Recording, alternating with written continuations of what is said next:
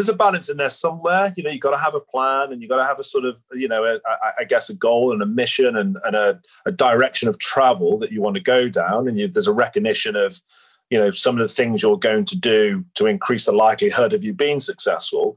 But once you sort of got that in place, then it's just a case of, right, we've, we've got to go. Screw it, just do it. You know, let's, yeah, let's yeah. do it. Let's get on with it.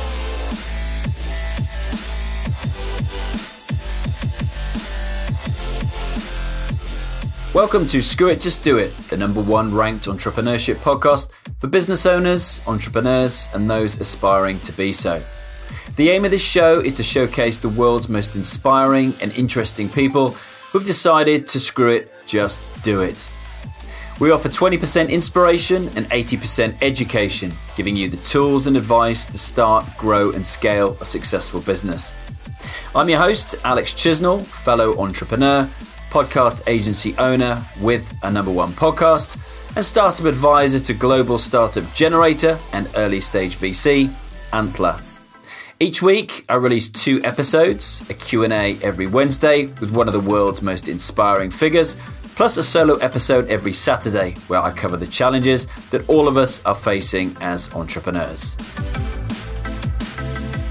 If you enjoy listening to this podcast and you've ever thought of hosting your own show, then I've now put together a bunch of different options for you. Whether you are a solopreneur or a big brand and you both want to have your own podcast, I've now got a course called Ultimate Podcast Mastery. I've got coaching programs, Alex's Inner Circle, and I've got an agency, Podpreneur, that creates done for you podcasts. So if you would like to create, launch, and grow your own show with no experience, no knowledge, and no tech skills, then simply go to ultimatepodcastmastery.com. That's ultimatepodcastmastery.com. You're listening to episode 308 of Screw It, Just Do It with me, Alex. And my guest this week is Ian Holdcroft, founder of Shackleton back in 2016, the British luxury performance wear specialist and pioneers in the luxury space. Named Brand of Tomorrow by Walpole, the British Luxury Brands Association. And since then, their brand has gone from strength to strength in a short period of time, developing expedition grade apparel combining high performance with supreme refinement and style. Their Endurance Parka recently awarded Best Winter Jacket 2020, beating big brands like the North Face, Patagonia, and Canada Goose. Now, this is one of those conversations that could have gone on for hours and hours and hours. Um, thoroughly enjoyed speaking to Ian. I felt we really hit it off, and I think that always comes across really well in a podcast episode when you've literally just got our voices between your ears. Uh, love the fact that Ian knew he wanted to build something with a bedrock of real substance and realized that at its core, the purpose of their business should be to inspire people to live more courageous lives. So, during this episode, we talk about a bunch of things as you'd expect us to do so about building a business from an idea and connecting the past, the present, and the future, about combating the paralysis of decision making, remembering the 40 70 rule. Something I didn't know. If you get to 40% confirmation, start. Don't wait to reach 70% confirmation because by then, it's too late. And what's important with branding is that it's customer focused, giving the opportunity to your consumer to experience exactly what you are saying talked about a million other things in between, but I think you're really going to enjoy this. So, without further ado, screw it, just do it. Ian Holdcroft. This year, I've more than ever um, kind of pushed the boundaries really of, of, of, my own life physically and mentally and find out what what I can achieve and again, get all these messages from friends going you know is this a midlife crisis? Why don't you just go and buy a Ferrari or a motorbike like everybody else Alex when you when you're coming up to to 15 I've done like my first marathon you know um, swimming the sea every morning um, which is painful at the moment but you just kind of file it away in the part of your brain. Um, but all those kinds of things that I've, I've really enjoyed um, pushing myself really. So I was, I was, really interested in parts of your story and um, sure. what you've done. Yeah, that's amazing. Well, brilliant. Good for you. That that's just fantastic. And um, yeah, so I'm happy to you know talk about that type of stuff. And you know, it's how I try to you know live my life every day, trying to sort of you know conscientiously almost make the effort to to grow and develop and learn and be a better version of myself and you know mm. try and um, I, I, guess live conscientiously and um, seek challenges and the path of most resistance not least resistance and i think yeah. that society sort of conditions everybody to um, i guess be the thing that other people think you should be or do the thing that society thinks you should do at certain stages of your life? Like this idea of midlife crisis.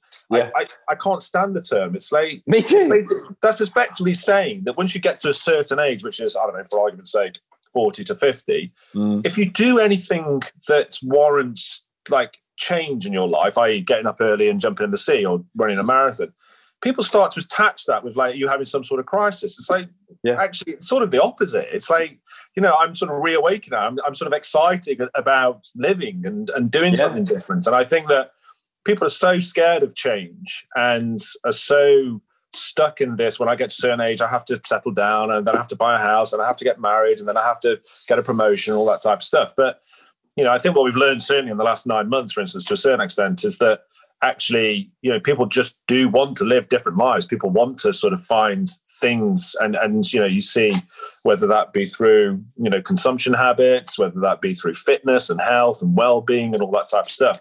You know, mm. these actually are parts of the economy that are growing significantly in the last nine months because there is a genuine appetite for that. It's just that people have now had the time to really think about the li- life that they want to live. What is their authentic self?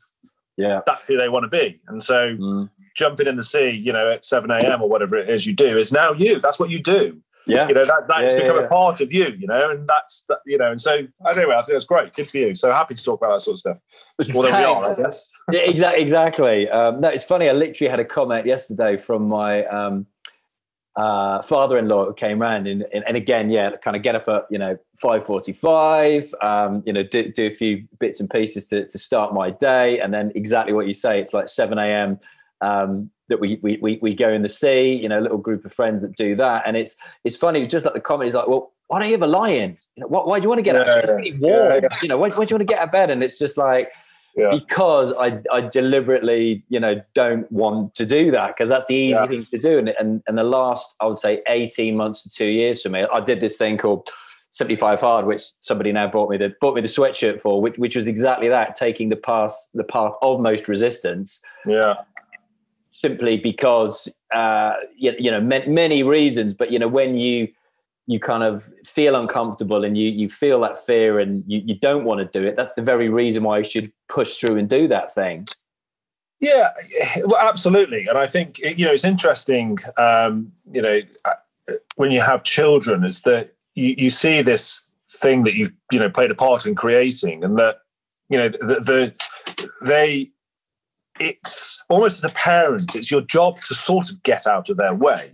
You know, it is mm. your absolute job to keep them alive and feed them and shelter them and love them and nurture them. But, you know, I, I think back to my own sort of childhood and upbringing, and that I think that most of the time, um, there was always people in my way, whether that be my dad or teachers or friends, and saying, "Don't do this, do that. Don't go here, go there," and that type of stuff. And what you end up doing is you sort of come through and you come into adulthood, and you've been totally conditioned to to be the thing that other people want you to be and think the way that other people think you should think and all that type of stuff. And i think that what's interesting when um, if you look at what my children go through now because they're young you know 7 9 11 and that i think i try and spend some time just to step aside let them feel their way into it. Now, of course, obviously, I'm there to support them and guide them, and you know, talk about you know things, you know, right and wrong and all that type of stuff. Mm. But actually, I just want them to feel their way into life. You know, what what what what what sort of person do they want to be? And I think that's just really important. And so when you hear comments like,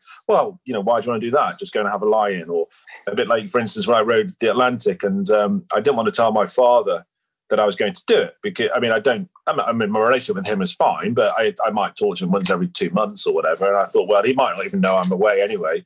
Yeah. But my wife has said, well, you're going to be away over Christmas. There's every chance he might ring up over Christmas to wish you a happy Christmas. And if I say to him somewhere in the Atlantic, then it's going to be quite a shock. And so I remember I said, okay, fine. Look, you know, if it just if it's better, you know, if it's you know, if it's more, I guess, not convenient, but if it's it, if it if it doesn't create that awkward moment, then I'll I'll I'll I'll speak to him. And so I told him that I was going to row the Atlantic, and um, the first question was, "What do you want to do that for?"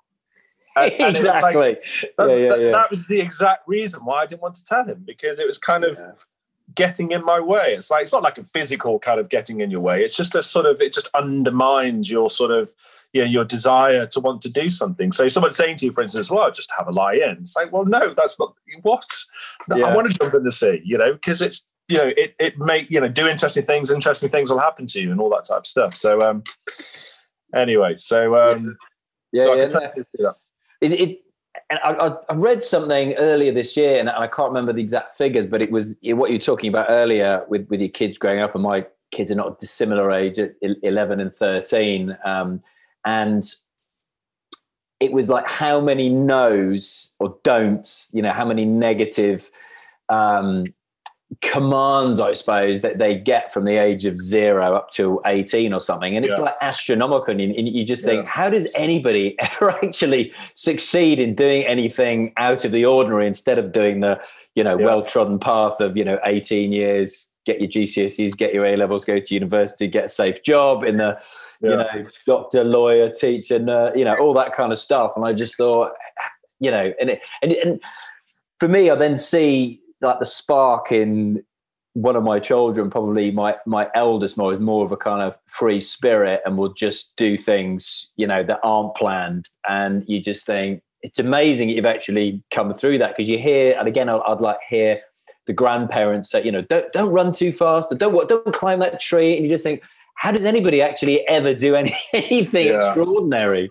Yeah, well, I think that's interesting because I think what tends to happen as as a as an adult um, is that I think one tends to find oneself imposing your own fears and your own limitations yeah. and your own concerns on onto your children or onto other people. Let's say, not not just necessarily children. I think that actually um, it, it's quite often we're sort of teaching them fear.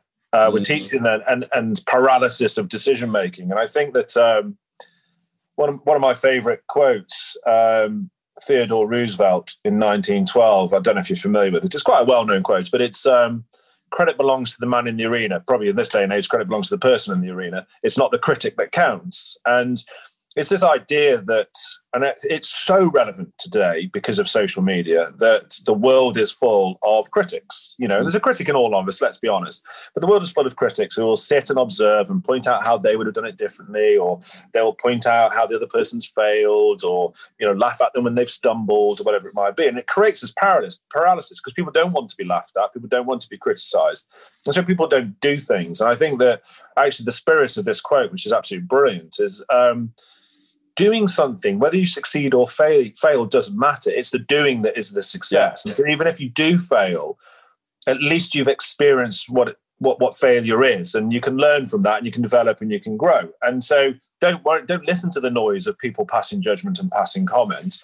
Uh, and the final line in the passage is, um, you know, even if you try time and time again, and you continually fail, at least you will not be with those cold and timid souls that mm. neither experienced success or defeat because they mm. just observed and criticized. And I think that, you know, I think I've tr- sort of try and live my life like that a little bit and like to think that I try and sort of, you know, let my children sort of, you know, encourage them to like just give things a try. Yeah. It doesn't matter if you fail. Don't worry. Like it just try because you'll you just because it builds resilience and all that type of stuff, you know, which is really important. And so I think that's um yeah, I think that's just um, quite an interesting way to sort of. I sometimes check myself if I'm maybe passing judgment on others. I think, okay, well, am I prepared to do that? You know, am I prepared to make that tough decision? Am I prepared to do that thing that runs a real risk of failing? Because if I'm not, then who am I to point out how I would do it differently? Because the way I would do it differently is by doing it and actually mm. demonstrating to myself that I'm prepared to do it. And I think that I think that's really important, you know. And I think it's I think that's the thing that we sort of tend to do as as a society, is I think we tend to have this. I, I don't know. It's almost like this. We feel like responsible to be continually going around telling people, you know, like how they should live their lives, and you know, and and and, and defining success and failure, and you know, you know, failure is not final, and you know, sorry, you know, failure is not fatal, and success success is not final either. You know, yeah. they, the yeah. two can coexist in your life. You know, and so. Um, no, t- to- totally agree with that, and it's. I mean, I don't know what the percentage would be, but it's uh, the hardest part is actually starting and doing something, isn't it? Be that starting yes. a business, be that training to run a marathon or, or row, row, across the Atlantic. And, and for most people, and you see it with your kids again, with just like, um, what was I doing? Um, I want to, I want to play tennis. Great. Let's sign you up for, um, you know, tennis lessons with, with a group. Oh, I just want to play with you, daddy. You can teach me. And I was like, I can only take you so far. Anything else in life, you need a coach to get you. Yeah. And it's just like yeah. that whole, you see the whole fear come back and that, what, what, what if I look stupid? You know, yeah. what if I hit the ball? What about the other kids? What do they think about me? And it's just like, oh my God, here we go. Like, it's really tough to kind of get your kids out of that, you know, mindset because I think it, it, it is that inbuilt fear that's been compounded over time. And, and like you say, you know, failure isn't fatal. It, it, it, it's, it's part of the journey, isn't it? You know, we've, I've probably experienced, you know, more, more failures and successes, but it gets you to where you ultimately yeah. are right here, right now. Yeah, I mean, I, yeah, absolutely. That's very interesting. I think if we, I connect sort of my thinking around that, you know, with Shackleton, um, you know, you know, my my business and, and brand, and it's very much about you know 100 years ago shackleton was you know a modern day pioneer. You know he was taking huge risks huge risks. He was trying to do something that nobody at that time had ever achieved. And so you know what how, what does that mean today? What is what is you know what would shackleton be doing today if he was alive? Would he be trying to get to the south pole or cross antarctica? Well of course he wouldn't because that's been done you know? And so mm. you know what would his mission be? And i think you know he'd be I don't know. I think he'd be trying to do something that hadn't been done, whether that be, you know, get the first human being to Mars or, you know, yeah.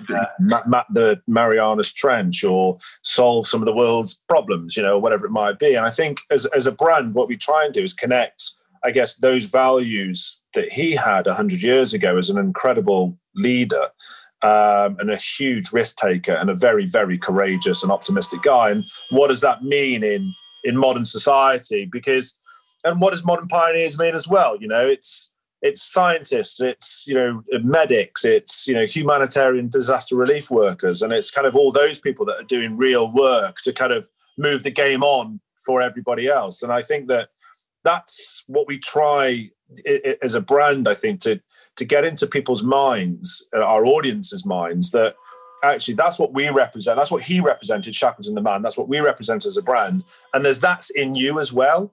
You know, it's just a case you've got to find a way of, I guess, harnessing that in your daily life and decision making around the things that you do. And so, mm. and, I, and I think this idea about you know, taking that first step, whether it's a child wanting to learn to play tennis or learn to play the piano, or I don't know, you know, whatever it might be, you know, abseil, you know, down a, you know, off a off a cliff or something like that. I think that um, if if you wait for perfection, if you wait until the stars align, it's sort of too late, you know, because yeah. the opportunity is gone. And Colin Powell, you know, has this uh, what he calls the 40 40 70 rule, which is once you've got 40% of the information you think you need to make a decision, don't wait until you've got 70% because by then, you know, if you if you continue wait for reassurance and for the right moment, you probably will never actually get around to doing it. And so mm. somewhere between 40 and 70%, that's the moment to say, right, I, I've got it, I've now got to have the courage to make that first step. And it's going to be uncomfortable. But once you've made that first step, then the second step becomes a little bit easier. And then you start to feel, you know, start to get, you know, what does this feel like to me? And, and am, am, I on the right journey? And and I think not to necessarily quote, you know, famous people, but Steve Jobs did a great um, speech. I think it was to Stanford University many years ago. And he talked about, I think it was to graduates, and he was talking about how you know you're going to face moments in your life where you have to make decisions and the, the fear, the, the the uncertainty of what that decision will lead to can prevent you from actually making that decision. You just mm. you just freeze, you stop. But he had this sort of um, I can't remember what the over well I, I remember what the overriding message was, but I can't remember exactly how he delivered it. But his point was, you'll get to a certain point in life and you'll turn around and you'll be able to see all these stepping stones, yeah, all these moments in your life where you've made that step and it all makes sense to you then. That's like the joy in the dots, isn't it? When you when you look back, it's only yeah. it only yeah. makes sense when you look back. You can exactly. Yeah, I totally get that. Yeah. But you don't know it at that time. Uh-uh. So, no. But, but, but because you don't know it at that time, it stops you from doing it because you don't. This doesn't make sense. Like mm-hmm. this is risky or dangerous or uh, uncomfortable or you know, is it right? Is it wrong? And is A best a better decision than B? But actually, you know, starting that journey and going on it and then it slowly starts to make sense especially if you can look back. And i think you know the recognition that mistakes will be made along the way and you will fail and you will hit some tough times and you might have to backtrack even or take a side step it's not always going to be forward progress. And i think that you know but taking that first step is just super crucial um, and, and, you sort of have to do it. And it's I, I guess courage of your own convictions really. And i think Mm. That 40, that, so um, my business partner, um, Martin Brooks, you know, who we I co-founded Shackleton with, you know, he he often refers to that Colin Powell 40-70 rule uh, formula when we're when we're wrestling with big decisions. Like, I didn't well, know that one, yeah. It's like, well, you should look it up. It's quite interesting. It's about, I mean, I'm sure it probably applies to things like, you know, much more significant moments like around international diplomacy and yeah, you know than yeah. you know whether you go with the blue jumper or the black jumper but um, mm. i think what's interesting is that that idea that nothing's ever going to be perfect you know and so you've got you've got to make a decision when you think you've just about got enough information to make a reasonable judgment mm. combine that with your gut instinct and if your gut, gut instinct and your reasonable judgment are aligned but you've only got 50% of the information then just go with it. Just do it. Yeah, yeah. I mean, I always kind of refer back to um, Pareto's law, which is that 80 20 rule, isn't it? Whereas yeah. that, I I prefer that one from Colin right. I've just seen so many times, like the, the previous four or five years, I was working with um, a delivery partner with um, Virgin Startups, so Richard Branson's not for profit. And um, yeah. you just saw it was something insane like 95% of people who'd apply to you know start a business wouldn't even submit the business plan and yeah. it was interesting i almost wondered whether it was uh, a, a, trial by sending out a business plan that had so many pages in it that people would literally just look at it and, and admit failure straight away. And I'll just let you, well, if you if you read, you know, Richard's biography, literally on the back of a napkin, yeah. with, with the idea for Virgin Records, etc. Um, yeah. And I kind of always thought, is, is that him just like, you know, planting an obstacle in people's minds to, to, to get through? Because he just saw so many people looked at it and go, what, you know, 76 pages to, to, to, write a business plan. And of course, we all know, you know, you don't need something of 76 pages to actually get going and make some money from something. Um, yes, you, you need to put, you know work on a document that's going to see you through a three, five, ten year plan. But to get going, you don't need that at all. No, no, absolutely. I think um, well, there you go. I guess that's a good example, certainly in the context of you know a business or establishing a business, is that you know you, you, you do so much thinking and all that amount of work, and you're trying to think through every scenario, and you're trying to think through, well, if we did this, then what would happen over here, and all that type of stuff. And you know, if you just sit there thinking about it, you, you end up creating so many reasons to not do it. Yeah, you know, yeah, yeah, yeah, yeah. To not get started, and I think that um, you know it's it, it's interesting, you know, because you know the, the, sort of the journey that we've been on with with Shackleton, and I, I guess in some sense, um, and it's clearly not by coincidence, but in some sense, you know, we have the benefit of, um, you know, the the sort of the Shackleton, the man, and everything that he achieved, and everything, all the great quotes that he said. So, for instance, you know, one that we have up on the side of our store is "Difficulties are just things to overcome." After all, you know, it's this idea mm. that when we face a difficult moment as a business you know, we think, well, you know, we've got we've got the boss looking over our shoulder, kind yeah. of spiritually saying to us, that, you know, it, it's just it's just it's just there to overcome. You know, you've got to mm. find a way of overcoming it. And you know, we've had some extremely challenging times, as as you would no, no doubt, um, you know, kind of uh, have heard many times before from lots of other people. But the, the, point I'm making here is you, you, you can't write that into a business plan. We could have no, exactly. into a business plan four years ago and said, you know, in 2020 this is going to happen. How are we going to deal with it? We, we had no idea, you know, and no, so no, you know, and so you can't. So um, yeah, there's a balance in there somewhere. You know, you've got to have a plan and you've got to have a sort of, you know, a, I guess a goal and a mission and, and a, a, direction of travel that you want to go down. And you, there's a recognition of, you know, some of the things you're going to do to increase the likelihood of you being successful. But once you sort of got that in place, then it's just a case of, right, we've, we've got to go. Screw it, just do it. You know, let's yeah, let's yeah. do it. Get on with it. Um, and and interestingly, you, you mentioned uh, little while ago uh, business and brand in, in the same in the same sentence. For you what's your perception of that with with your business and your brand? Which, which came first? I only asked this because just been had a whole bunch of really interesting discussions with like lush founder rowena bird piers Linney from dragon's den um, lord Bilimoria from cobra beer. We had all these discussions about two weeks ago. Um, so in, interested to know with yourselves what what came first business or brand yeah, good question. Um, brand, I'd say. Mm. Um, reason being that if we were trying to build a business, for instance, say called called Holdcroft and Brooks, you know, my surname Holdcroft and my my my uh, co-founding partner's surname Brooks, then I think that even if the business and the brand idea was identical to what it is with Shackleton, I think it would have been. It, it's a good question. I think so. Therefore, Shackleton, in some sense, is a brand that existed before Shackleton, the, the brand, the business. Yeah, and yeah, so, yeah. you know, th- there was a brand around the man himself, and so um, and therefore, what what what was it about him that was so precious, I guess, and that we as a as a business had to sort of tap into and then project through our own sort of brand thinking and how we wanted to communicate that to the world. And so, our, our sort of decision making day to day always starts really with brand. It always mm-hmm. starts with what is the right thing to do. You know, well, you know, building. I don't know these sort of you know, I, I, you know, I'm not, I'm not a brand or a marketeer by training or anything like that. I understand it and I get it as both a mm-hmm. consumer and obviously as a, you know, as a, as a, you know, a founder of a, of a, of a brand and as a business. But, you know, but you know, so lots of words get banded around. But there is, there is a lot to be said about building, I guess, equity and value um, through how you think, how you behave, how you project that to your audience in everything that you do. And then that starts to then inform some of the business thinking around, well, how does that inform, say, recruitment policy? What type of people do we want to work for our business? You know, we need to make sure they're aligned with that as well, yeah. that ambition. What type of culture do we want to create?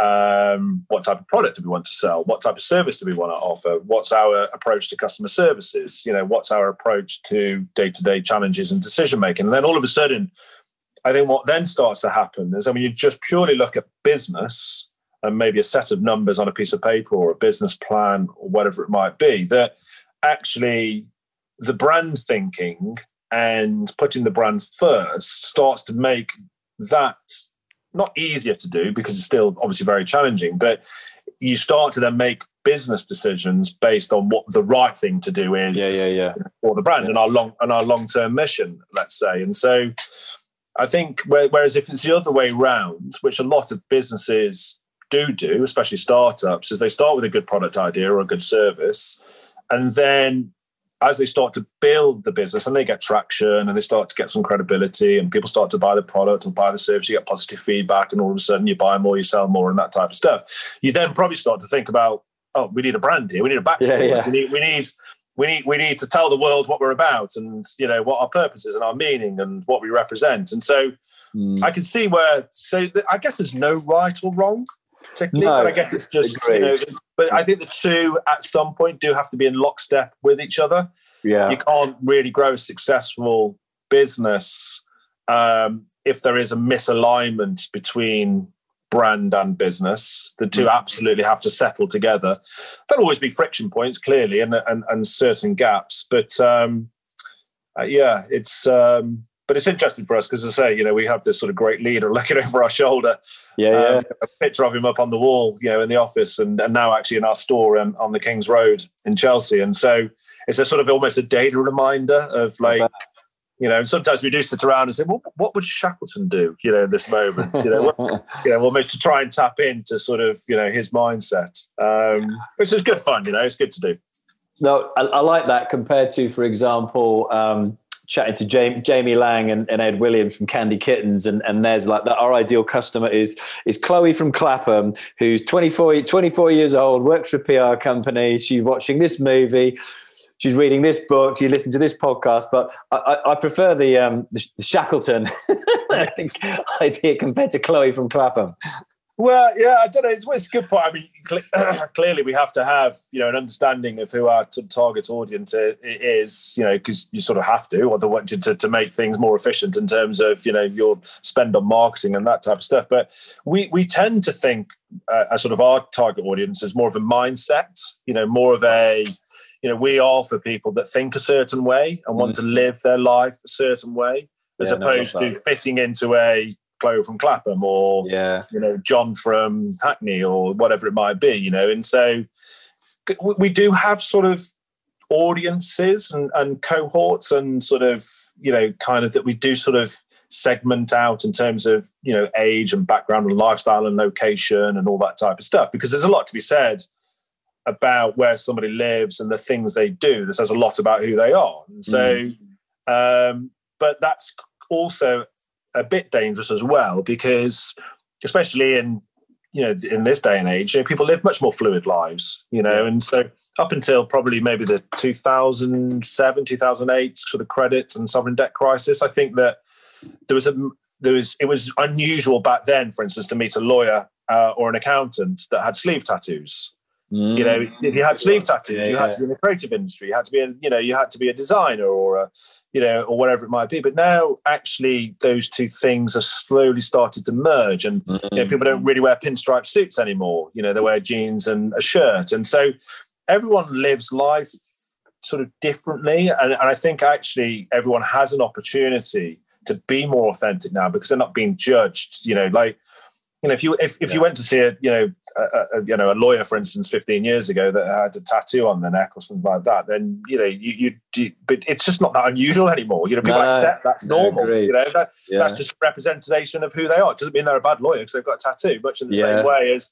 you know someone who doesn't have tattoos or piercings, who's a graphic designer, doesn't mean they're not a talented designer. You know, it's yeah. I think people are now just more accepting of kind of that being the sort of you know, and this probably more more so 2020 than any other year because everybody's literally seen what's going on in the background behind them and where they where they live and what they're wearing. They might not be, you know, they might have the shirt on here, but it might be the pajamas and the um, yes, yeah, yeah. The animal slippers uh, going on in the background.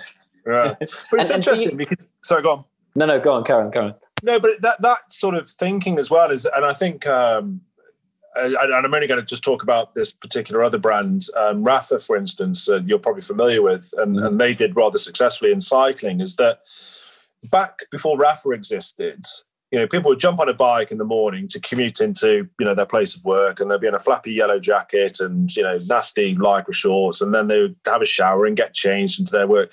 But, you know, they created sort of clothing for the cyclist, whether that be somebody who's going to cycle around the Surrey Hills on a Sunday morning or somebody that's going to cycle in and out of Soho, for instance, you know, to their agency.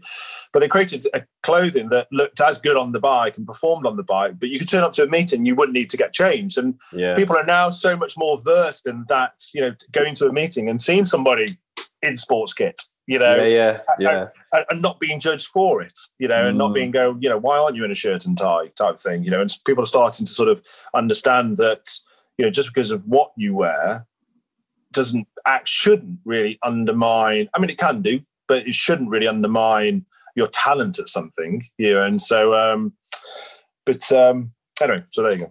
Yeah, and, and interested to know how. Going to ask you a question about the reason behind the business and, and you and Martin meeting. But um, just just thought on the last point there, how much has your like target demographic, your ideal customer changed in what six years, over six years now? Yeah, so so I talk a little bit about how we met and how we got started and that. Yeah, yeah, yeah. Um, let us know if you and what you were doing beforehand. What what made you, sure. you know, take, yeah, take that leap and literally go screw it, just do it. We're going to start business together. sure. Yeah. Okay. No. Great. And, and, and, this, by the way, is a true story. It's not a convenient. Well, it's a very convenient backstory, but um, it's um, yeah. So I um, so I met Martin in um, oh, I think hang on, let me just work this out. I just come back from running across the Atacama. So it was 2011. It must have been early 20, earliest 2011. And I was on a family holiday in Greece. Um, I had two children at the time. Um, third one hadn't arrived. And um, I was sitting by the swimming pool and I was actually reading Ranulph Fiennes' book, Race to the Pole, which was, you know, about Scott and Amundsen, you know, trying to be the first to South Pole, which Shackleton had tried to be two years earlier with his Nimrod expedition. So effectively, there was a kind of like a race between Scott Shackleton and Amundsen. But it just so happened that in 1911 um, and, and early 12, it was you know Scott versus Amundsen. And um, this guy walked past, and um, he said, "I'm more of a Shackleton man myself." And so we we got chatting, and as often as the case, sometimes you're on holiday, you find out the person you're chatting to on a Greek island, a thousand miles away, lives half a mile down the road, and so I, I lived in Putney, still do. He then lived in Wimbledon, doesn't anymore. He moved out to Sussex uh, a few years ago.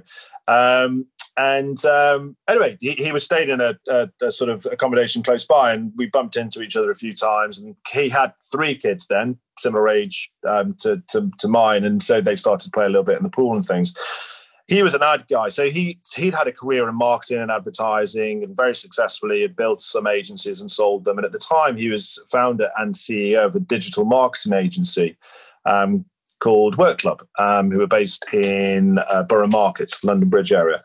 And um, one of his heroes, Shackleton, and um, he's a sailor, uh, Martin, um, yeah. sailed across the Atlantic. He'd been down to Antarctica.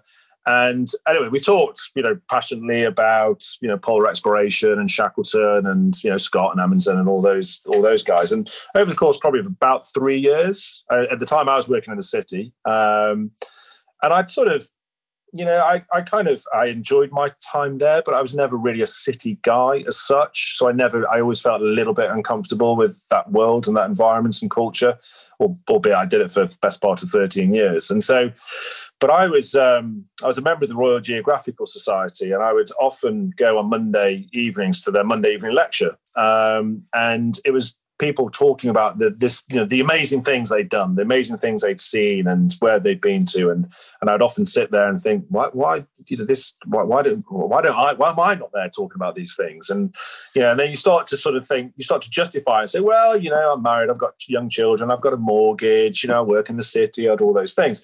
But at that mm. time I was also very passionate about the outdoors and adventure. And I was doing a lot of desert desert marathons and mountain marathons and you know, I was always looking for the, the next challenge. And um, I thought, actually, I've, I've got to find a way of, you know, kind of my, you know, aligning my passion with with my career, with my future, and, and the way I live my life day to day, as opposed to just it fitting in around my sort of, you know, work schedule and home life. Anyway, so Martin and I just built up a relationship, and then in about 2015, I think it was, um, he was um, on the verge of selling um, him and his um, colleagues selling uh, his their business to Havas, who are a big French ad agency, mm.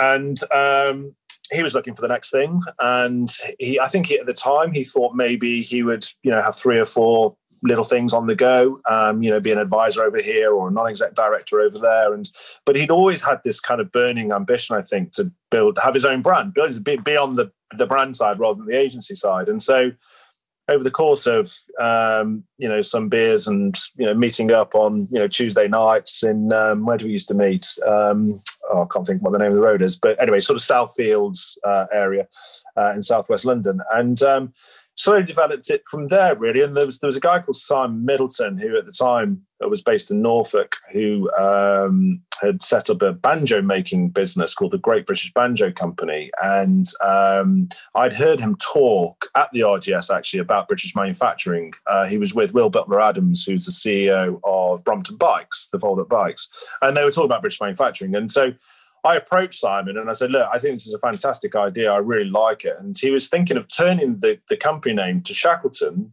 uh, because there was a story um, in, in, in the endurance expedition where when when Shackleton lost their ship, the endurance, it got crushed in the pack ice in the Weddell Sea mm. and, and sunk. That he basically said, look, the only thing we can take with us are the things that we're going to use for survival. So any food supplies and anything else we need, you know, all personal belongings, we're just, you know, we're going to leave on the ice. You know, we can't afford to, you know, we need survival is our only option here and the only thing that we can focus on. But we'll keep the the banjo because it'll be vital mental medicine. Mm-hmm. And so I guess he had visions of sat around on a on an iceberg, yeah, you know, minus twenty five degrees, playing the banjo and, and, and singing a few tunes. And so, mm-hmm. Anyway, so so so this guy Simon was thinking of calling um, the first banjo off the production line um, the Shackleton after that. And so anyway, long story short, and so um, we um, we sort of took over this sort of business, and Simon is no longer involved at all. And so we sort of launched it as um, as Shackleton, and then we we were in the process of talking to the family. Um, so Alexandra Shackleton, who's Ian Shackleton's granddaughter, because we wanted, even though legally there was nothing really stopping us from doing it, but we wanted, I guess, their spiritual blessing that it was okay to do it, and, yeah. and we got that, and which was nice. fantastic. And she's you know, she's great. She lives in West London. I see her maybe once every you know month or two. Um, she's not involved with the business at all, but it's it's good to sort of just it's a connection you know to the boss yeah. basically you yeah. know and so it, it, yeah it's real important really important for us and then we went about so now from a legal point of view and sort of thinking about you know business planning you know we went about securing the intellectual property rights to the name shackleton across multiple asset classes not just in clothing and not just in the uk so right. countries around the world so we invested heavily in that and mm. actually for a number of reasons one that we always sensed that you know if we were going to build a brand it had to be something more than just clothing and what else could it be? Mm. um, and, and at the time we didn't necessarily know and so we said no. well you know could it be eyewear? Could it be luggage? Could it be yachts? Could it be rockets? Could it be cars and all that? Could it be boats? You know could it be i don't know tents whatever it might be? And so we said well let's get all that secured then at least we're safe. And then but mm. what it also enables us to do is you know talk about brand partnerships and collaborations and all that type of stuff. And so we were sort of future proofing the business even though we hadn't really got the business off the ground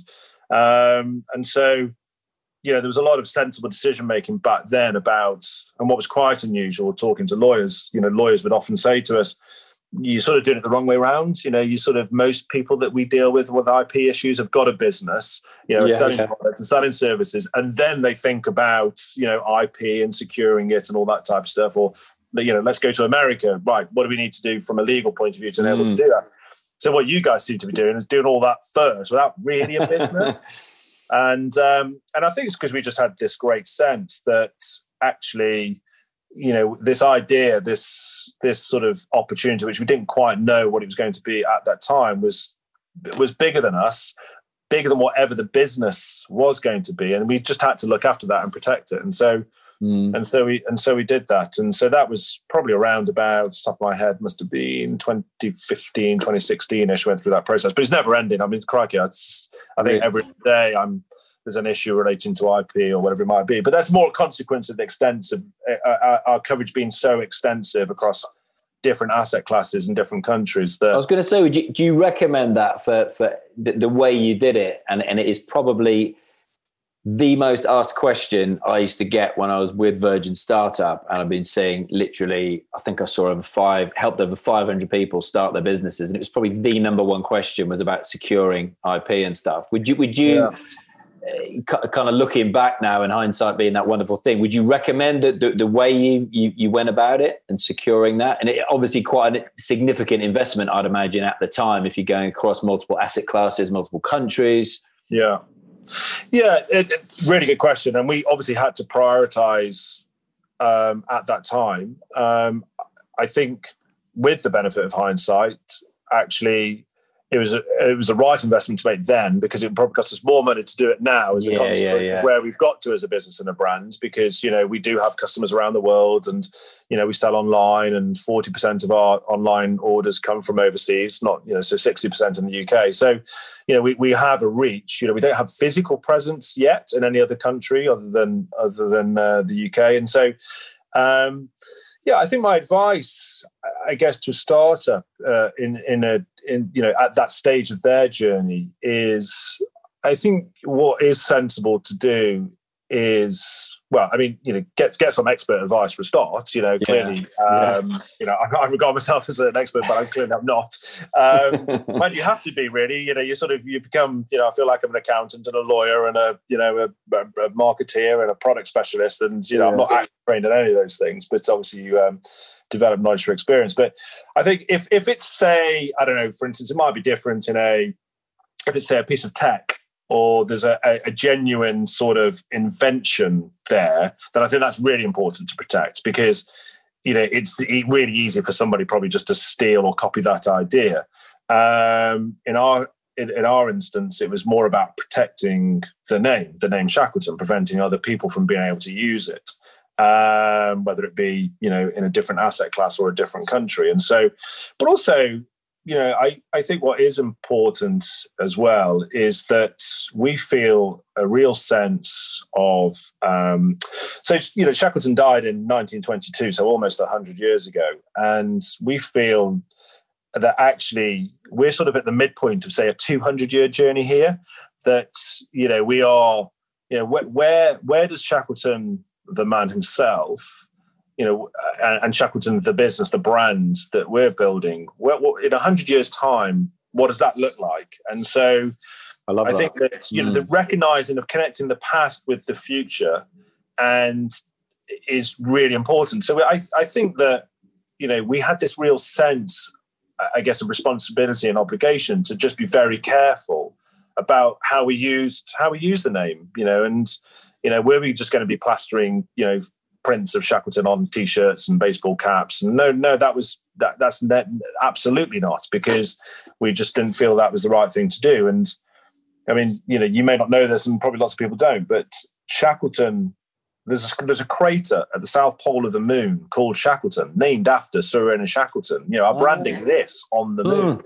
In fact, there's a crater on Mars called Endurance after Shackleton's Endurance expedition. And so he's already represented in some sense already in the future.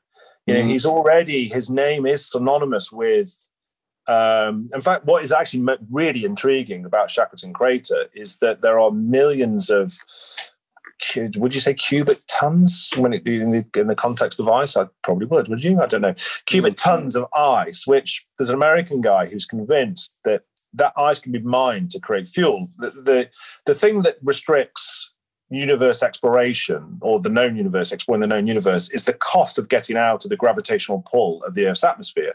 It mm. is so huge that by the time you've got out of the gravitational pull, you, there's no money left to then go and explore space. And so yeah. he's got this idea of creating a fuel station basically on the moons because you know he then allows you as long as you can get to the moon, you can then go off and explore. Yeah. Apparently, the cost of exploring, I, you know, he's obviously a much smarter guy than I am, but the cost of exploring um, the known universe is equal to the cost of getting out of the gravitational pull of the planet. But the only mm. thing that restricts you is carrying the, enough fuel that far. Yeah, yeah, yeah, yeah. So where I'm going with this is this this is actually in Shackleton, and so as in Shackleton Crater, and so you know, as a business, you know, and as a leader of uh, of, of Shackleton, the brand, that we do, I do have that sense of this has to outlive me. You know, mm. I, am not going to be alive in 100 years' time. You know, hopefully I'll be alive in 50 years' time, but you know, it certainly won't be in 100 years' time. But so what? What are we doing? What it, it, we want to pass something on that is that has meaning and resonates with people, and that is as modern in 50 years' time as it is today, and all that that type of stuff. And so, mm. in some ways, it sort of makes it easier for us because we have a very sort of high level way of thinking about it. And of course, you get dragged down in day-to-day issues around you know product supply or you know customer service issues or you know team issue you know of course you do you know and just yeah. constant challenges. And sometimes it is very very difficult to sort of lift your head up and, and see the bigger picture. But you know we try we try and do it from time to time you know especially when it gets a bit stressful. Try and take a bit of a backward step and just go you know what is it we're trying to do here? What's the big picture? And what you know are, are we on are we on track? You know, it's are we on are we still on the right journey? You know, that's what I, I, I love that idea that you know the mantra being you know to, to inspire people to live more courageous lives and the the first products, i.e. The, the clothing brand for again for, for want of a better word is just one way of doing that and all the, the time you know six seven eight years etc you, you've had that idea that we can also do this, this, and this that's going to help people live more courageous lives. Just happens to be right here and now. We're focused on getting this to where you wanted to to get to, positioning in the, in the market, etc. Yeah, it, it's we had to start somewhere um, clearly, and and I, there is an obvious connection with Shackleton, the man with clothing. You know, those great images that Frank Hurley took. You know, the guys stood on the ice and mm. hands on hips, looking at a crushed ship, and just saying, you know, how are we going to go home? How are we going to get home, boss? You know, and they're wearing knitwear and outerwear, and you know, there was a connection with British brands back then. Um, Shackleton wore Burberry, so the the the, the cloth that ah, was used. Yeah, yeah, well, well, actually, it was. It's not. It wasn't actually Burberry in the sense of you know, he walked into a Burberry store and bought an item of clothing. Basically, Thomas Burberry had invented a, a, a cloth called gabardine, which was effectively 100% cotton. But at that time, it was the, the most technically advanced material on planet Earth. And so mm. Shackleton needed to wear something that was going to help him, you know, get to the South Pole. And and so um, so there's there's an obvious connection there, and Jaeger as well, and there's uh, in terms of that knitwear. So there's an obvious connection there with you know Shackleton the man and clothing, Shackleton the brand and clothing. Um, so we had to start there. We felt we should really start with menswear. You know, we do have plans, you know, to do women's wear and expand, um, you know, across that. But that, that won't be for a while. We've got to we've got to get this right first.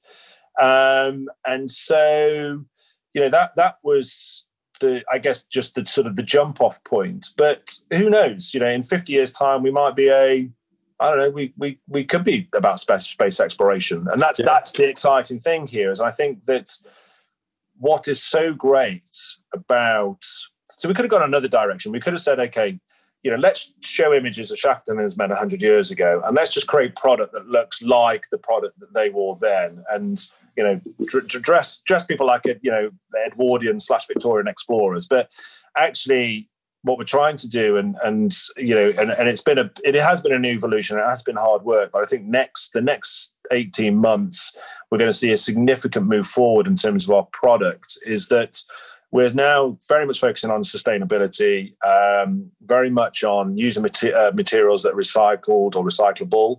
Um, I saw that with your fur down, like the yeah, so we remove yeah. fur. We don't use fur, um, but also you know using interesting and innovative fabrics as well, um, and also interesting ways of engineering product. You know, so our kind of ambition now, really, from a business point of view, let's say business rather than say brand here, from a business mm-hmm. point of view, is to be you know world's leading luxury, sustainable, high performance clothing brand, um, and we you know we're on that journey, and so you know it's it's a it is a lot of hard work and we're learning an awful lot as we go along but we've made some big big decisions really since actually the start of uh, the the pandemic where we've had a bit of breathing room just to think through exactly what type of a business you know we want to be. And so we're now working with very re- reputable and very very well known uh, people in the industry that really understand um, you know what sustainability actually means you know not just from a, in a product point of view but also in supply chain um, and materials and so so rather exciting actually we're launching a jacket uh, on the 5th of january called the protector parka and it's made from 100% um, so the material the body of the jacket itself is made from um, reclaimed ocean plastics Ah, interesting. Yeah. yeah okay.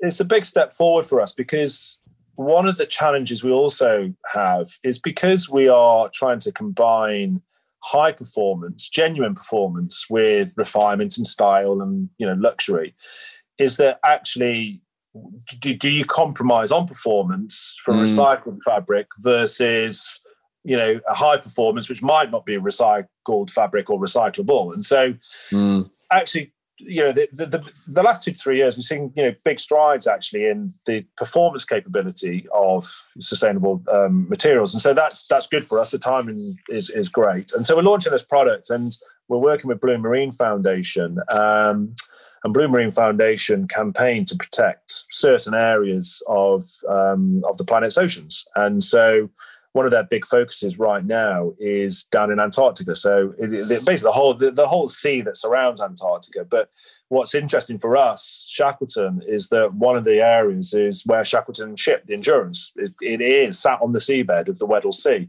mm. um, and so it's just a great way of connecting the man, Shackleton, with his past and his history, Shackleton, the brand, the business, our product, um, our you know establishing our sustainability credentials and you know us wanting um, to build a brand that has much more meaning and purpose than you know just just a business. And so working with Blue Foundation is great because you know and, and and we're going to be attempting the world's first expedition next year actually. Um, i won't give too much too many details away just yet but it will be world's first and it is based in that part of the world. But it will be connecting campaigning to protect that that part of that ocean um, for the benefit of the, the world's oceans because what's happening down there is having such a damaging effect not just in that region but the knock-on effects for the health of the seas around the, the world is, is significant and so mm-hmm. um, and so we're connecting that with Blue Marine Foundation, uh, the United Nations, um, and basically other countries that you know we're working together with to um, to, to I, I guess bring the, the world's attention to this issue. And I think you know, Antarctica or let's say the polar regions, um, you know, whether that be Arctic or Antarctica, are, are, sort of synonymous with what people in their own minds think of as the impact of global warming and the environment, because you know, melting ice caps and you know, mm. rising sea levels and all that type of stuff.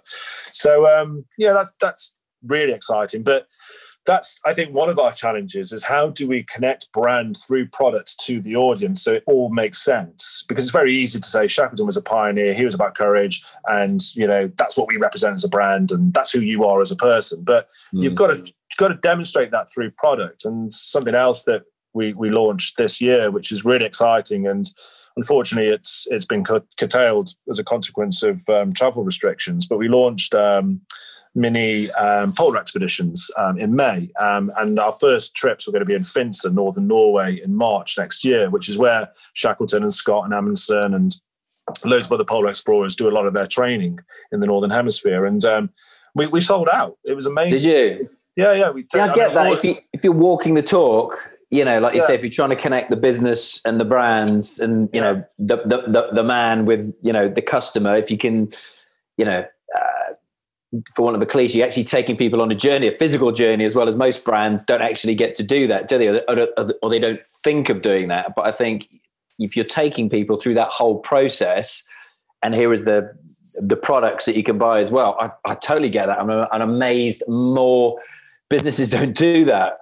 Yeah, yeah. We we we decided quite early on actually that that this was always going to be part of the plan. We brought it forward actually probably by about 12 months, actually, as a consequence of the outbreak of the pandemic, because we felt as though actually still reminding people that there's a world out there. Yes, you're stuck in home or you're stuck in, you know, your street or, you know, your town or wherever it might be. But, you know, this this won't last forever.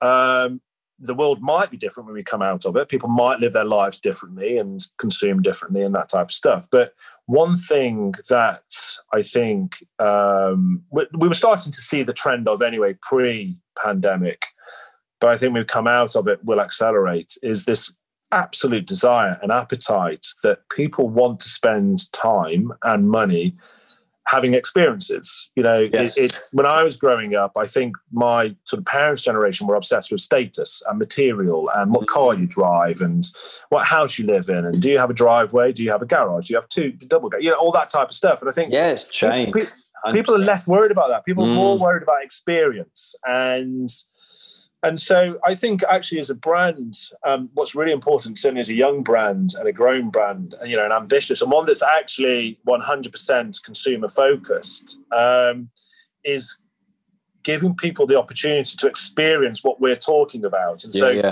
you know, so actually, so Lou Rudd, our director of expeditions, who's you know 27 years full time SAS, he's a record breaking polar explorer. There's no guy on planet Earth better than him to lead you on these these these expeditions. You know, you're in safe hands, and so as a brand, you can come to us and say, okay, I can buy the kit, I can have the experience, I can talk to somebody who's been there, done that. You know, and it sort of completes, I guess, the overall customer, um, I guess, customer experience, and also connects with the brands that you know in an emotional way and in a kind of an experiential way that um it's just we think I we you know, really honestly believe is really really important and um anyway, and and so you know we've been nominated actually for um, a travel industry award already. We haven't even done these yet. We had it. yeah, I love that.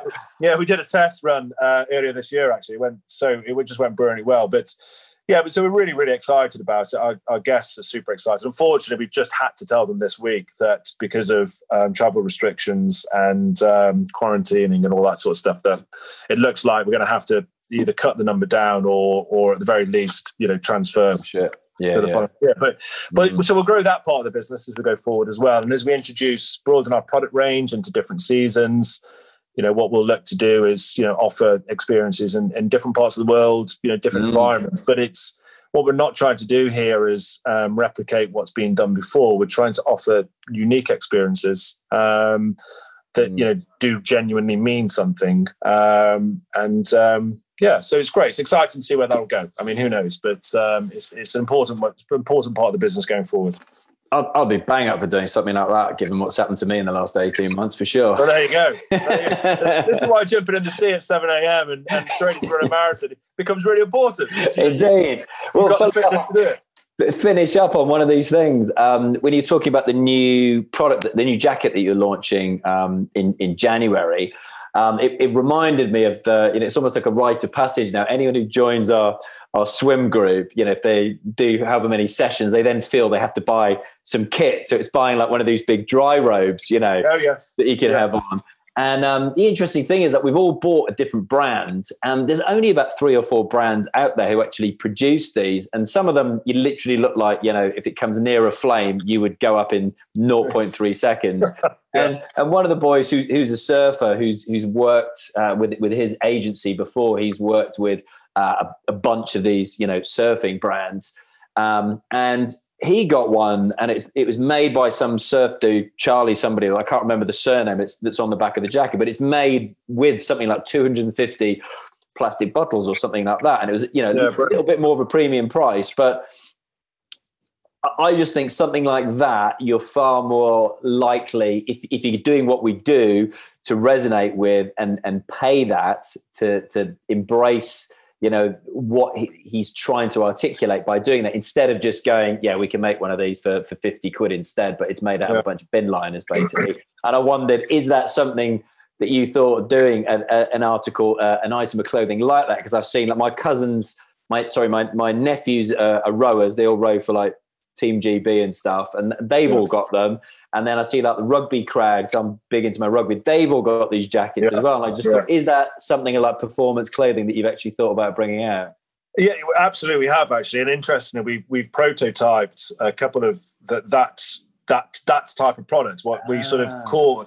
Yeah, we, we never settled on a on a sort of a name for it, but this idea that whatever it is you've just done, the thing you put on when you finish, whether it be rowing, whether it be you know surfing or jumping down, you know, to cold water swimming, you put the Shackleton on and it shields you yeah. from the, it shields you. And so we like had this that. idea of I don't know if you see it all the time with sports sports uh, people, don't you? That you know you know they win win with our centre course, and the first thing they do is put a Rolex watch on because you know it, and, and, so so and Rolex the brand becomes associated with success, you know, yeah. and performance and precision and all those sort of things, and so we we we had this idea, but just touching on your point actually around you know cost price and um, you know the materials and things and, and a little bit like what we were talking earlier in terms of you know society conditioning the way people behave is that consumers have been totally conditioned by buying product that is just cheaper and cheaper and cheaper you know buying when it's discounted you know things like you know black friday and that type of stuff and the, the consumer now thinks that if you can buy a t-shirt for five pounds, why would I buy one for forty pounds if they look, they are exactly the same? In yeah. reality, they're not exactly the same. Mm. The journey that t-shirt has been on, the materials that have been used, the, the people that have handled that t-shirt is hugely different. And I think we've lost one of my frustrations with with um, with say Shackleton is that trying to get the audience to understand that if you break down a product all the way back to you know it's you know if you disassemble it you you you all the way but you take each individual thing you know there might be for instance 150 components that go into one of our, our, our jackets. You think about all the people on planet Earth that have maybe handled those and the love and affection and craftsmanship and knowledge and expertise that has gone in to making that. And then you bring those you bring those components together and then you make this jacket. And you know, we make our jackets um, in the UK and Italy, you know, with expensive materials, with expensive labor, um, well engineered, incredibly engineered, um, you know, made to last a lifetime, and therefore there's a price point, you know, and yeah. so you yeah. could go for argument's sake, and I won't name other brands, but you could go into lots of other brands and buy, let's say, a downfield jacket for I don't know, maybe 150 pounds, let's say, mm-hmm. and they say, well, why why would I buy a Shackleton downfield jacket for 650 pounds? Well, for a start, it performs much better anyway because you know it, we've tested it in Antarctica. The quality of the materials that go into it will able, enable it to withstand, say, minus twenty rather than you know plus five five degrees. Mm. But most critically, is that it's the craftsmanship and the love and the care and the attention that has gone into every single component part. All that comes with a price. Yeah. But what yeah. you get as a product, though, is a product for life. Therefore, it is an investment, and therefore you you know you can rent. So take our Parka for instance, the one we're launching with um, you know the Protector Parka. When you put that on, you know that this is you know it, it's bottles have been taken out of the ocean, recycled into this fabric, create you know, and so you're you're you're not just buying a jacket to wear to keep you warm you're buying something that in some sense is actually connecting you to a much bigger purpose around how you want to live your life. Yeah. You know, yeah. you know, and, and so, you know, your friends mm. down, you know, down on the beach and, and Poole is a great example. And so, you know, people just go, well, I'll buy the 45 pound one because I'm being told that that will do the same as the 90 pound one, for instance. Yeah. But, but actually, in reality, the 90 pound one's got a different story. You know, mm. it's come on a different journey. And so actually spending the extra money, even if it maybe is a stretch, one, it might last longer. Two, you'll probably look after it a bit more because it's cost you more money. True. Yeah. Three, actually, the the the the the sort of your contribution to limiting, say, the damage somewhere else in the supply chain is far more considerable buying that jacket than the other one. And so mm. try and but I think we're getting there. Actually, I think actually the younger generation, uh, say the younger generation, but you know anyone that's sort of age between, let's say, my children's age, you know, and they're sort of um, you know sort of between five and fifteen, but all the way through to say thirty, and you know, I'm thinking much more like this about conscientious consumption. Mm. About the health of the planet, the impact your decision has, whether it be, for argument's sake, I mean, you know, veganism's gone through the roof, hasn't it, in the last nine mm. months? And, and that's actually what used to be very directly associated with animal welfare um, is actually now more associated, uh, you know, with impact on the world. You know, you know, clearing of rainforests, you know, mm. and forests, and you know the you know you know you know carbon emissions and all those type of things that actually now people are starting to look at their plate of food and say, actually, you know, I, I, I don't want to eat this anymore because it, that's having an impact somewhere on the mm. planet. And so, and I think we're going through, I mean, I think the trends were starting to emerge pre pandemic, but I think they've just really accelerated. And I think that what's interesting now, people um, at all price points, not just at the, you know, premium to luxury end of the market, but at all price points are now starting to say, actually, I want to buy a jacket that's going to last 10 years, not a season. I don't want to throw it away. I want to fix it, you know, and so, um, you know that's that's our absolute focus is therefore to create products. You know, right now it is in clothing, but you know, who knows? Might be luggage one day, footwear, eyewear, who knows, ships and rockets. But um, is you know, it, it you know, it's the best thing, you know, best products. You know, that's loved yeah. and nurtured and and brought alive through a lot of you know hard work and craftsmanship and knowledge that is expensive. You know, it comes with a price. Yeah, and it, it makes you wonder where that society, that throwaway society actually came from. Because again, I've employed people recently who've all come straight from like the local university, and they'll be making decisions on not just what they're buying, but who they want to work for. Those yes. kinds of things based on exactly what we've been talking about. And I, I saw just last night David Goggins, who I, am I'm sure you, are probably aware of, uh, yeah. him posting up about you know people ripping off his uh, merchandise and you know okay selling it, you know, a, a fraction of the cost, uh, you know, and those kinds of stories, which was which yeah. was interesting. And it, again, it was something we talked about at great length when I when I spoke to Rowena Bird from Lush and that whole you know packaging issue that that they have, where you buy a bar of soap and it become wrapped in plastic and in a piece of cardboard, and you're just like, well, what's the point of that? But now they had a a ship actually come in from Portugal to Poole Harbour with cork, and it's literally just like it just fits into a piece of cork, and that's there for life. It's you know literally forever. So um, yeah. No, I love that idea. And I, I, wish you'd been in a conversation I had with my wife then when I was choosing my snowboard jacket last uh, last January and trying to, to, to convince her that it was an investment and this is why I was going for this much thicker material and the materials are X, Y, and Z. So um, yeah, I, yeah. I, totally get it.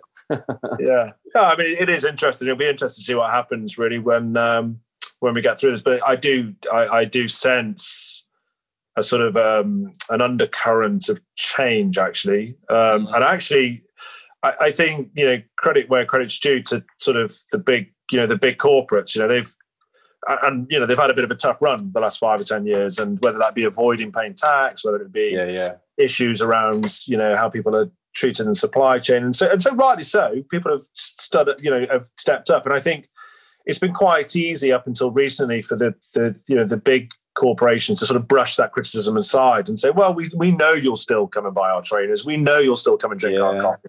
We'll know you'll still log on to Facebook. But I think what's really starting to happen now, though, is that actually they're starting to recognize that they have social responsibility, social obligation to actually yeah. realize that uh, you know the consumer is now starting to get fed up and they are starting to make decisions and there are brands that are starting to emerge that actually offer a better alternative. And mm. and so, you know, you sort of you see it. Uh, you know, I think quite recently uh, was it last week the news that the supermarkets are going to repay, um, you know, the, the government the business relief that they benefited yeah. from. So, yeah, you know, now you know it's absolutely the right thing to do, and they probably shouldn't get that much credit for it. That said, though, that said though, you know, they are holding their hands up and saying, look, actually, we don't, we don't, we, turns out we didn't need it. Mm. You know, when, when, when, at the time, nine months ago, who knew what the world was going to be? But they've benefited enormously from people being at home and spending more money on food, and that you know their, their profits are up. And so, actually, you know, say, well, at least they're starting to recognise that you know, rather than giving that to the shareholders, they're going to give that back to the you know the consumer via the taxpayer, and yeah. and you know, hopefully that money can then be used in other areas of the economy that that have been negatively affected, you know, such as hospitality, let's say. And so, mm. you know, I think it, it's, I think the consumer, this is the era of the consumer we're moving into, actually. I think this is where, and then this is why it's super crucial bringing it back to Shackleton that we have to absolutely recognize that, you know, our, our consumer, our audience, the people that buy our products and services, they are, they run the business. They're number one. You know, mm. we're here. We're here to sort of serve them uh, in some sense, and find a way of doing it brilliantly that they love and they they can really um, you know really resonates with people. And so, yeah, it'd be interesting to see how things play out the next few years. But I think slowly people become a bit more conditioned to actually understanding price points mean yeah. something. Well, look, um, Ian Holdcroft I've already taken up far too much of your time and didn't even get to uh, to dive into your um, ocean crossing. I want to dive into like talk about running marathons in more extreme conditions than I've done them. But um, like I said, taking up too much of your time. It's a it's a Friday afternoon that we're recording, so um, I, I, will let you scoot off. But um, we'd love to keep in touch and um, do keep me posted um, about what's happening uh, towards the end of January. Maybe you can share a little bit now um, about what your plans are for January following the launch of the, the new jacket as well. Sure, yeah, absolutely. Well, first of all, it's been an absolute pleasure. I've really enjoyed the conversation. I, I, I could probably talk all afternoon. I know, me too whether it's a Friday afternoon or any other afternoon. But um, yeah, I mean, it's um, yeah. I mean, I did warn you. I have a tendency to waffle a, a little, but um, oh, yeah. So so end of January. So I, I, we talked a little bit earlier about our partnership with Blue Marine Foundation and mm. our um, our connection with Antarctica. Uh, you know, through through Shackleton and um, through what we want to do as a brand. And so we're very much on a mission to highlight you know the damage that's being caused you know globally and a lot of that is coming from what's been done in antarctica but unfortunately this year so the antarctic season um, tends to run from sort of November-ish through to February-ish because that's you get three or four months of daylight. Aside from that, it's sort of minus 70 degrees and complete darkness. And so there are very few people who operate on the entire continent. So there's a few research scientists at the Scott Amundsen um, Polar Research Centre, which is at the South Pole. Mm-hmm. Um, so the season, though, you probably get about thirty to forty thousand visitors to Antarctica each year. You know, on cruise ships and people that are going on um, expeditions um, and that type of stuff. And so, what because it's closed because of coronavirus, nobody can get there. Um, we're going to bring Antarctica to to the northern hemisphere. So um, the end of January, we're going to have Antarctica Week. Um, we're going to have a series of events, um, which, as things stand, look as though they might be virtual as opposed to um, physical. But from our store um, on the King's Road in Chelsea, which we opened last week, we're going to have we're going to connect with Scott Amundsen Research Centre. We're going to talk to scientists, researchers. We're going to talk to polar explorers. Um, you know, we're going to talk to environmental scientists and all that type of stuff. So we're going to bring a bit of Antarctica into into Southwest London, and so um, that's January 25th to 31st. So yeah, do follow us on our you know our social media feeds and go onto our website shackletonlondon.com to find out more information. And so yeah, we're really looking forward to that. You know, that's going to be great. And um, yeah, it's um, you know an exciting thing to do, and that connects quite nicely with you know our product as well, the the Protector Parka, which we're launching 5th of January. Brilliant. Um, well, look, thank you very much indeed. So, I hope you enjoyed that as much as I did. As I said, we could have got on for hours and hours, but we had to call it a day. We both had to crack on. I think it was a Friday um, that uh, we recorded that. So, um, I love this idea of building a business from an idea that connects the past, the present, and the future, and the fact that you've got this huge vision that you just, you know, you come to the conclusion that um, you're here to inspire people to live more courageous lives. I love that. It's it's so big. It's so big. Um, and there is so much scope within that that um, my mind runs rampant at, at, at, the thought of it, you know, and, and those thoughts that, you know, hey, we could be putting rockets in space, uh, we could be making uh, winter jackets, you know, um, for, for, expeditions, we could be making sunglasses, you know, w- what could we do? Um, and it's then, you know, focusing on that one thing now, but having that, you know, 100 year vision. I mean, I've never heard anyone speak like that before. So that was really, really powerful for me. And, you know, I'm a massive history buff, I'm a big bookworm. Um, reading a book on the Caesars at the moment. So I love this idea of, you know, connecting um, the past, the present, and, and the future. That's what's really stuck with me for that. And I just thought, you know, is there anything we can all do to tie that together? You know, our vision of the future, you know, what we're doing now, and is there something in the past that ties all that to, together? You know, as we as we know, you know, your brand, your marketing is all about telling your story. This podcast tells the stories of different businesses, different brands, different individuals. Um, you know, have they decided to screw it, just do it, and and start a company or go and do something extraordinary. So I I just want to speak on one point and and that's it that is my one point today that I want to bring attention to is there something that you can reach to in the in the past to weave into your story to make it uh, more engaging to make it pop out more at people um, so they can resonate with your message and really buy into you and your brand.